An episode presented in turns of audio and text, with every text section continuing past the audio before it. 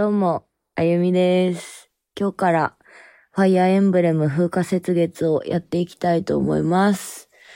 今、深夜のさんじはんなので、えっと、さんじゅっぷんぐらいできたらいいなって思ってます。私、ファイアーエンブレムをお恥ずかしながら触れたことなくて、てか、そもそもあの、シミュレーション アールピージー っていうものに触れたことなくて、レベルご利用し、銭湯大好き勢だからシミュレーションって聞くとちょっと難しそう、頭使うから難しそうだなっていう印象がすごいあったので、避けてたわけじゃないけどちょっと触れてなかったから、どういう風になゲームシステムなのかとかっていうのが全くわからない状態なんですけど、まあわかんなかったらちょっと貸してくれた友達に相談しつつやろうかなと思ってます。パッケージ見てさ、なんか見たことある絵だなと思ったのよ。あの、歌プリみたいだなと思ったの、絵が。で、調べたら同じ人だった、絵描いてる人。私すごいなってちょっと思った。そう、びっくりした。あとね、ちょっとこれびっくりしたんだけどさ、あの、スマブラのマルスってさ、ファイアーエンブレムのキャラクターだったんだね。全然知らなかった。やばいよね。もうマジ無知すぎて自分にビビった。まあ、そんな感じでやっていきたいと思います。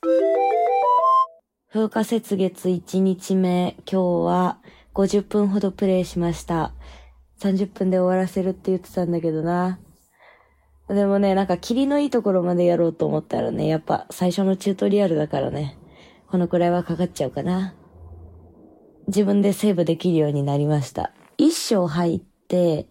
まだ序盤ですね。なんか学園みたいなところに来て、まずはみんなとお話しして親睦を深めてくださいっていうところで、やっと、ね、キャラクターを自分で自由に動かせるようになりました。で、まあ率直な感想としては何とも言えないな。まだ全然わからん。物語のこう、なんて言うんだろう、あの、筋もわからないし、戦闘についてもね、なんかあの、言ってしまえばチェスみたいな、自分の陣営にいるキャラクターをここまで動かして、どう行動させるかとか、っていう頭を使う戦闘だから、ちょっと、あの、普段やってる戦闘とは全然違くて、慣れるのに時間がかかりそうだなっていうところではあります。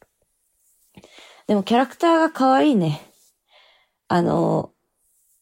主人公が若いんだけど、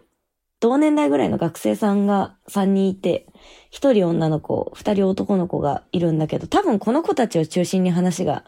膨らんでいくんだと思うんだけど、それぞれみんな、あの、学生っていうのは変わらないけど、立場がちょっと違う、国が違うみたいな感じで。で、そのうちのひとりのね、女の子のエーデル・ガルトちゃんがね、ちょっと可愛いからね、仲良くしたいなって思います。で、なんか、お話ししてるときになんか選択肢が出るんですよね。自分がどういう風に返答するかみたいな。で、なんかいい方を選ぶと好感度が上がるっぽいのよね。だから、なんだろうこれ、ギャルゲー要素も入ってんのかな。ギャルゲーというかまあ乙女ゲーみたいな。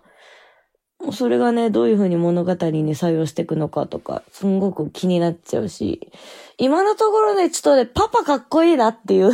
のが、パパええ声してる。もうね、あ、パ、パパってなっちゃう。なのでちょっと今パパね、別行動してるからね、また出てきてくれないかなって、すごい楽しみにしてます。